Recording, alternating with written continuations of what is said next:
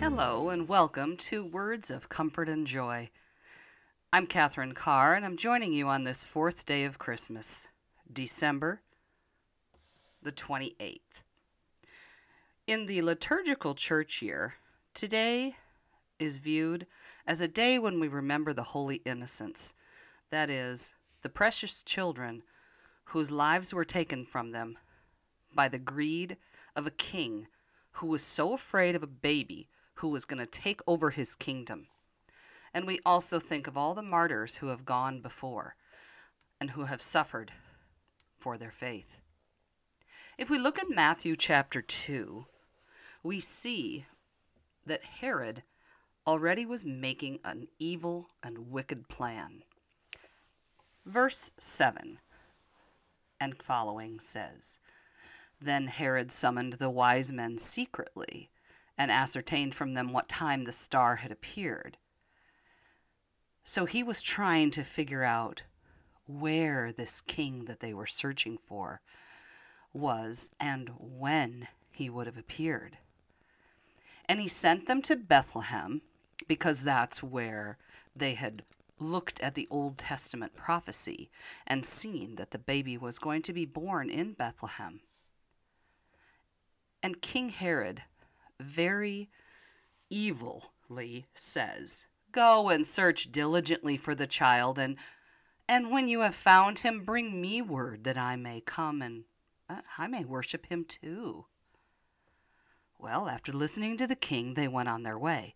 I guess they had, at that point, no other reason to suspect anything.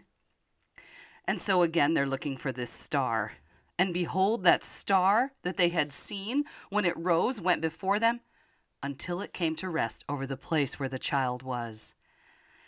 And when they saw the star, they rejoiced exceedingly with great joy. I guess Matthew really wants us to know that they had tremendous joy because they rejoiced exceedingly with great joy.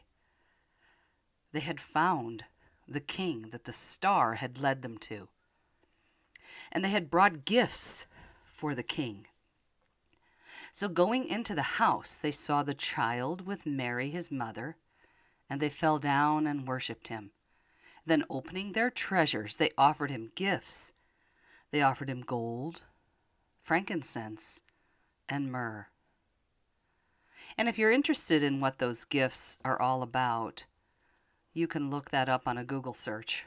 I'm not going to go into that right now, but just so you know, those are gifts for a king. And being warned in a dream not to return to Herod. Wait, what? And being warned in a dream not to return to Herod? Well, that sounds like the warnings that Joseph received.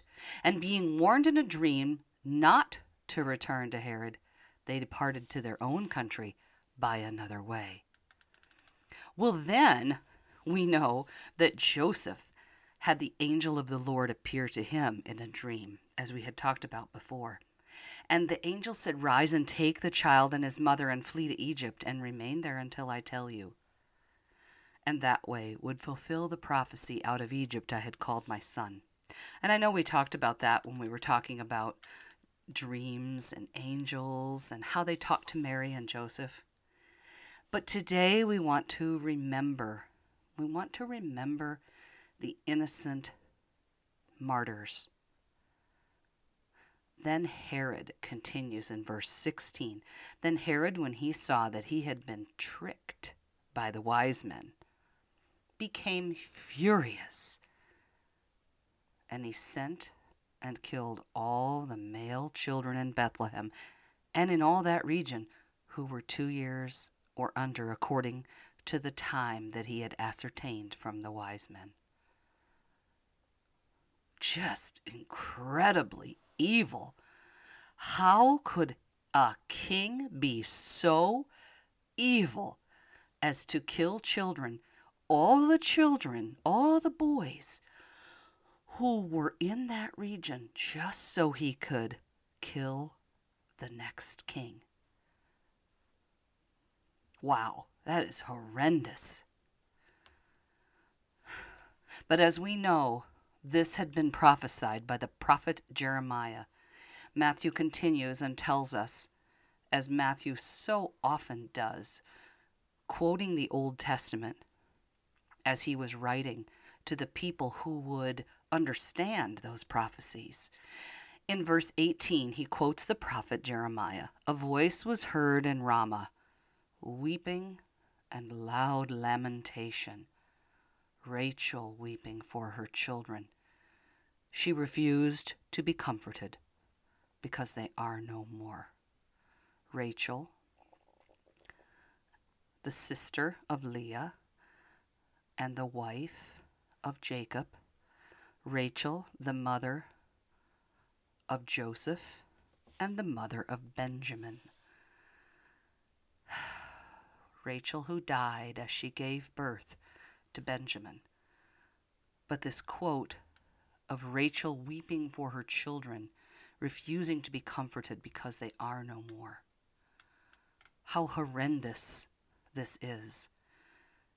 And we have to wonder, wow, how could God have allowed this? All of these things are very difficult for us to reason and to understand, and we really aren't supposed to understand them. Because as we know, God allows so many of these horrendous things to happen.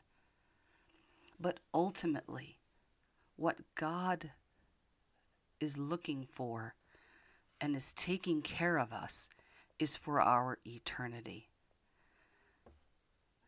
Jesus came to earth as a baby, but then also came to die for our sins and to make reconciliation with God the Father, who created everything as perfect. So today we remember, and I think about how horrible it must have been for those mothers and those families. And they had no idea what was going on. And I think about how sad it must have been for them. But the Lord, in his mercy, may have taken these children home to himself. And so today, in, in the liturgical church, we remember the Holy Innocents. And today is also the fourth day of Christmas. As we go through this Christmas week, we may be thinking about all of the things that are beginning to weigh heavily on us in the new year, what's going to be happening, what kinds of things are going to happen in the world. No one could have predicted what twenty twenty would have brought. But the one thing we know it will bring, and that is the comfort and joy of the Lord. In all of this, we know that God's love comforts us and gives us joy. Not necessarily just giddy happiness, but joy. Joy that speaks to our souls, and joy of knowing we will have eternal life with him, because all who believe in Jesus will be taken to heaven to be with him. And so as you enjoy this fourth day of Christmas, think of the martyrs around the world, those who are suffering for their faith, those who stand up for their faith, and pray for them. Pray that God would give them the strength to continue in all of that they do. Be continuing in your faith, and be strong and take courage in the Lord. Have a wonderful day. We'll talk to you soon.